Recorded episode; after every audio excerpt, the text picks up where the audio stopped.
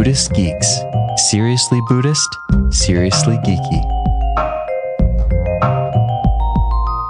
Episode 127 Pop Buddhism and Satori Porn.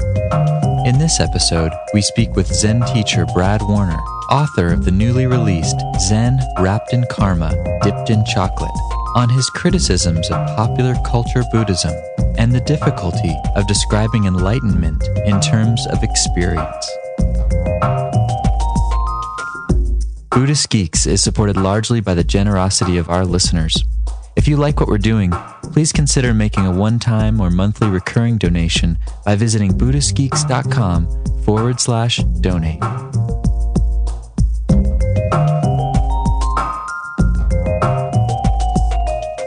Hello, Buddhist Geeks. This is Vince Horn, and I'm joined today over Skype with Brad Warner. Brad, thanks for joining us. I really appreciate taking the time to talk to us.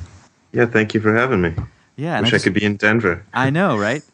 And just a little bit about Brad. We've had you on the show before. We talked to you about your last book, Sit Down and Shut Up. And so your first book, Hardcore Zen. And then Mhm. you recently released a new book called Zen Wrapped in Karma, Dipped in Chocolate. Yeah. Dude, where did that title come from? A yogurt commercial. There's this yogurt commercial where these two women are sitting around uh, talking about how great this uh, new flavor of yogurt is, and one of them says, "It's like Zen wrapped in karma, dipped in chocolate." I just, I just thought that was funny. I put it on the bundle of files I sent to my editor as a kind of a, a joke, and I sent him an email saying I don't really want to call the book this. It's just I haven't thought of anything yet. And apparently, their marketing people got a hold of that and were like, "You have to call it this." And I, you know, I'm like, "You have to promise me you'll uh, keep the uh, yogurt people away from me if they uh, if they if they come, decide to get mad." yeah, yeah, yeah, totally. But so far they haven't complained, so we're still going out there. I don't know. Maybe they don't even know about the book. And I'm noticing the subtitle: A Trip Through Death, Sex, Divorce, and Spiritual Celebrity in Search of the True Dharma. Yeah, this book is in some ways just like hardcore zen is kind of semi biographical in a way and then it's also got some teaching in it and Sure. part of the biography which when did this the content of the book cover was it 2006 2007ish 2007. Basically, I tried to make my framework January 1st, 2007 to December 31st, 2007, and, and keep everything sort of within that framework. Although I strayed out of it a little bit.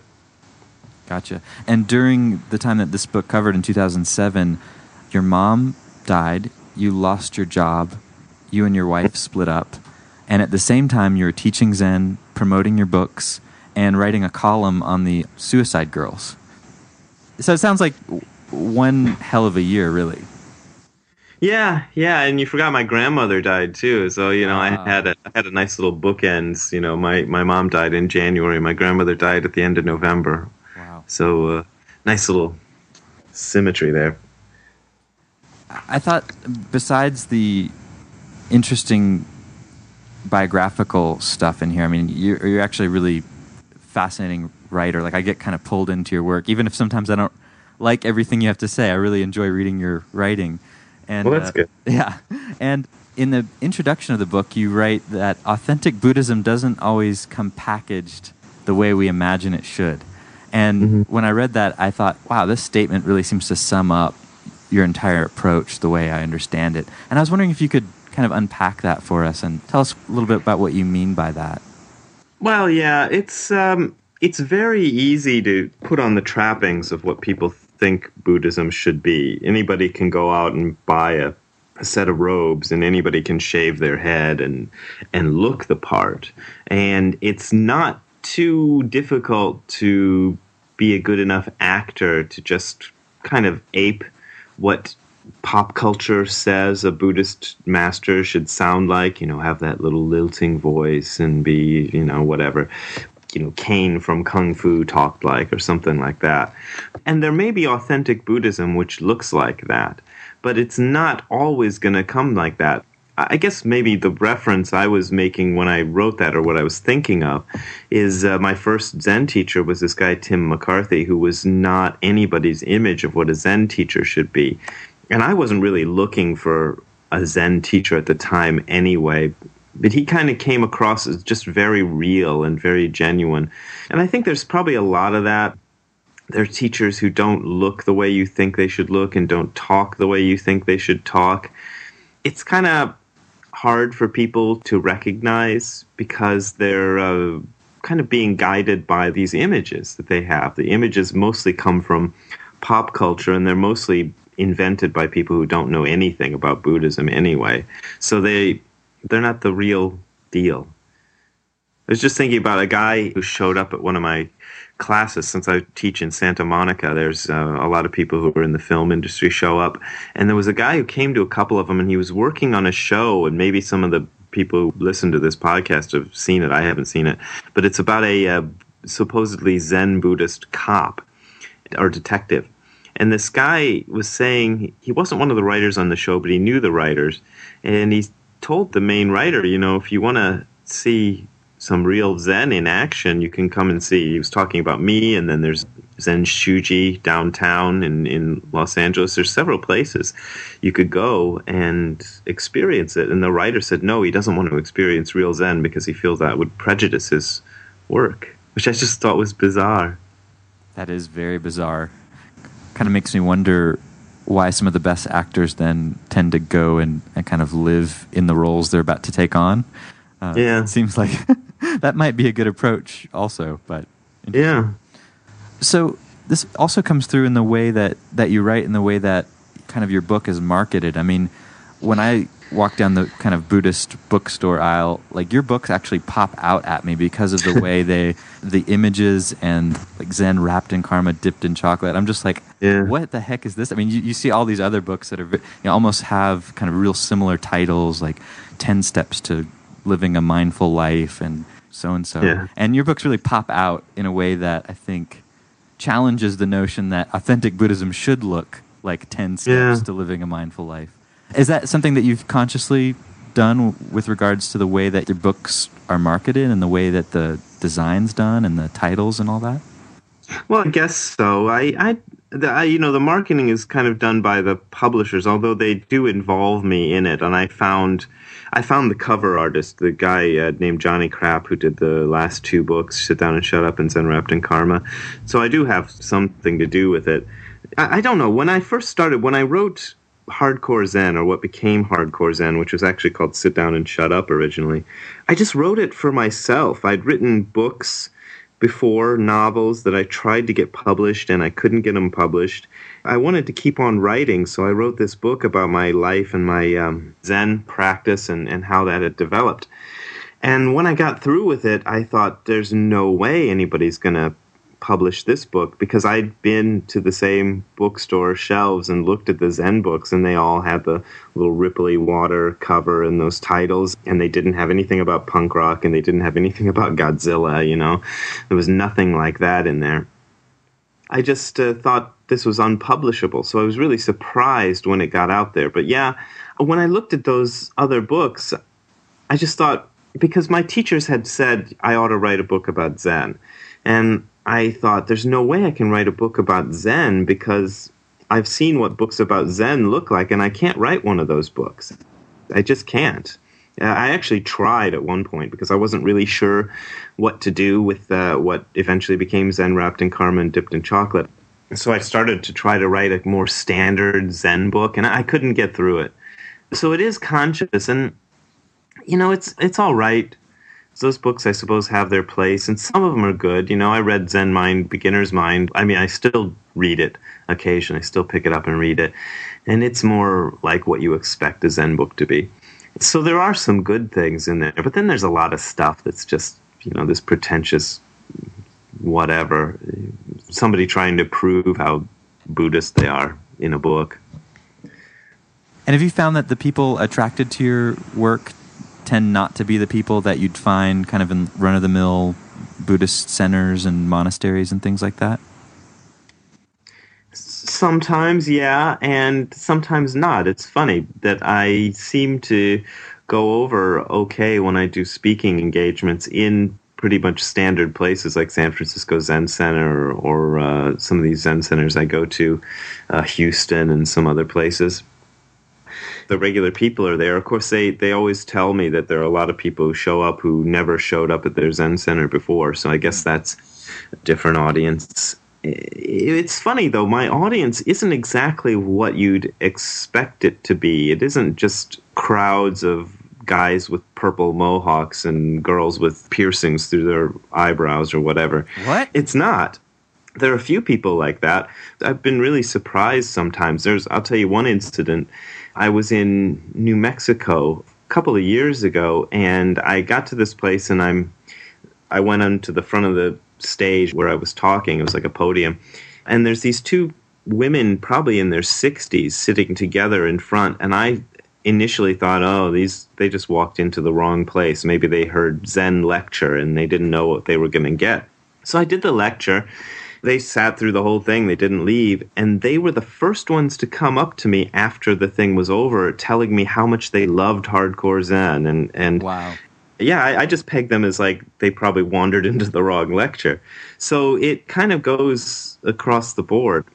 There's a certain demographic, I suppose, but there's a lot of people who are way outside that demographic too. And one of the big aims of your book seems to demystify or, or kind of bring back down to earth what we'd consider, in quotes, spiritual. And it's yeah. interesting that you, the way you do that is you use yourself almost as an illustration. And I was wondering why you chose to do that, given how much heat kind of could come down on you from choosing to do that. Well, it was the only way to do it. For this new book, I was looking at what exists in the sort of pop culture Eastern spirituality thing, world, whatever it is, in America these days. And it's kind of disgusting. It's funny, there's a lot of very good, very authentic Zen teaching and Buddhist teaching of various types going on in America. In fact, I think most of it really is very good.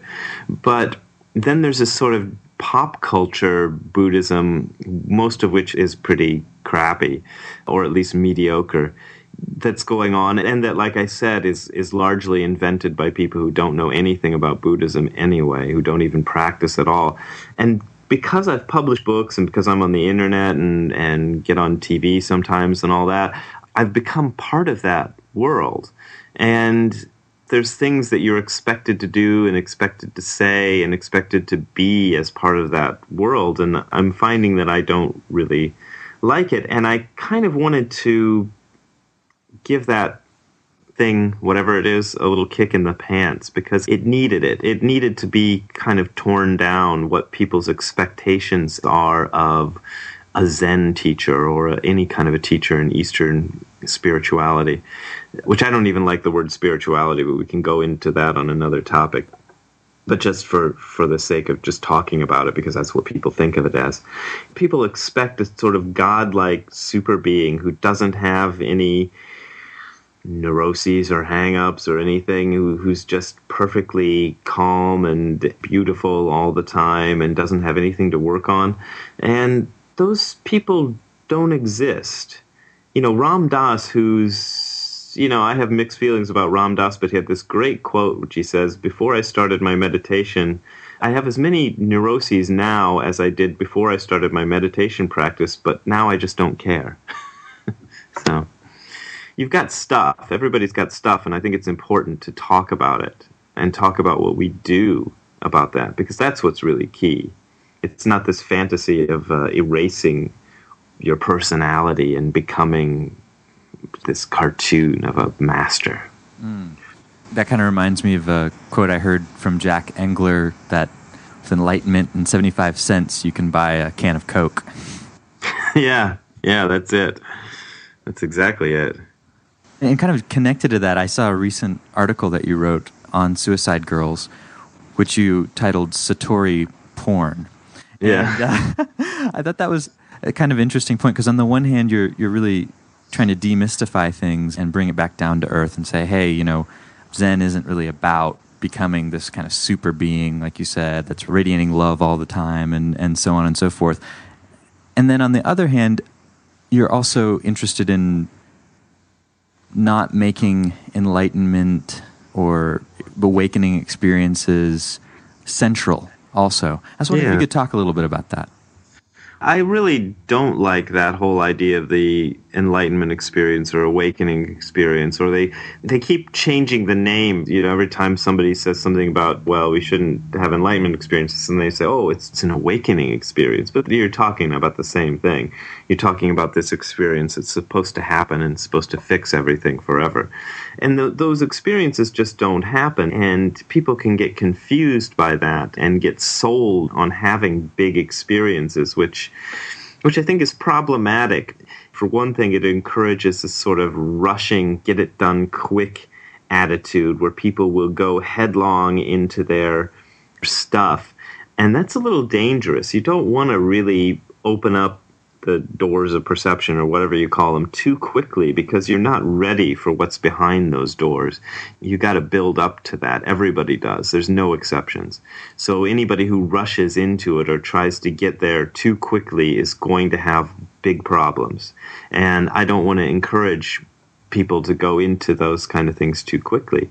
And then there's the whole idea that nobody knows really, at least culturally, what enlightenment is supposed to be so confused people will invent confused versions of what enlightenment is supposed to be and then train you on getting to that. And then you'll have a, an experience. They might be able to produce some kind of an experience for you but that experience isn't going to do you a bit of good.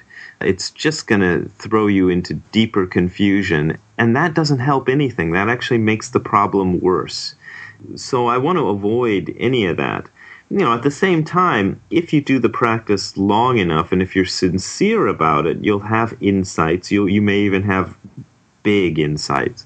But just because you've had those big insights doesn't necessarily fix everything. You still have to act upon those insights. This is what I think people miss you know, they think that they're going to have the insight, and the insight itself is going to fix everything, but it's not going to happen. You still need to work just as hard. In fact, you, you, you may even have to work harder once you've had that kind of insight, because then you know, oh my God, this is what it's really all about. And sometimes that means you're going to have to make big changes in your life, and most of us are very resistant to that. I know I am. So it sounds like you're trying to, in some ways, untangle this idea that with certain big insights or big experiences that somehow that's going to fix other aspects of one's life. And that yeah. to tie those things together in some ways to miss the point of spiritual practice in some way or to miss the point of zen we could say. Right. So right yeah. So in that way it sounds like you're leaning towards describing enlightenment not really as an experience that it's not well, it's, somehow not tied up in experience. Is that true? Well, yeah, yeah, yeah. It's it's beyond experience. I don't know exactly what it is. If you think of it in terms of you know, this is getting a little weird or deep, I suppose, but if you think of it in terms of linear time, it seems like an experience. It seems like something that occurred at 3:30 in the afternoon on December 15th, 1995 or whatever and stopped, you know, an hour later or whatever. But that isn't really the. i I, am finding that it's difficult to describe this without using the word experience. So, like, experientially, it isn't an experience. It's sort of like it's something else. It's like describing enlightenment as an experience would be like describing your physical body as an experience. I mean, there might be some realm in which you could describe even your physical body as an experience. It sort of happens one, you know, one day, March 5th, 1964, and ends whenever it ends, hopefully a long time from now. But it's not. When you're actually living it, it's it's something alive. It's something that, that actually seems to be my teacher described it as more you than you could ever be and it's also something you do. You you have to do enlightenment. This is why Dogen said that uh, zazen practice was enlightenment itself, because zazen practice is the actualized activity of enlightenment and of boredom. you know, and of sitting on your ass for a long time. Yeah, yeah, and of sitting on your ass for a long time. But that's enlightenment right there.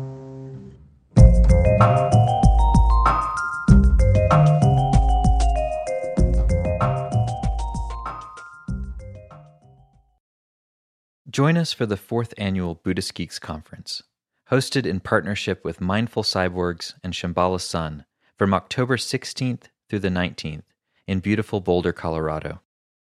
This year's conference will be exploring the convergence of Buddhism with modern culture and technology through informative keynote presentations, idea packed TED style talks, self organizing community dialogues, and contemplative workshops and practice periods. This year's list of presenters includes the world's most quantified man, Chris Dancy, abbot of the Village Zendo in New York City, Roshi Pat Enkyo O'Hara, and pragmatic Dharma provocateur Daniel Ingram, as well as many others.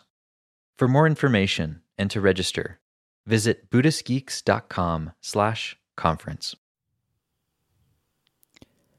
After nearly a year in private beta, the Buddhist Geeks Network is now open for any independent practitioners who want to engage in interdependent practice. You can find out more about the Buddhist Geeks Network by visiting BuddhistGeeks.network. And if you'd like to join the community and join us in regular social meditation practice or other events that we host there in the network, all freely offered, you're very welcome to do so, again, by visiting BuddhistGeeks.network. Love to see you there.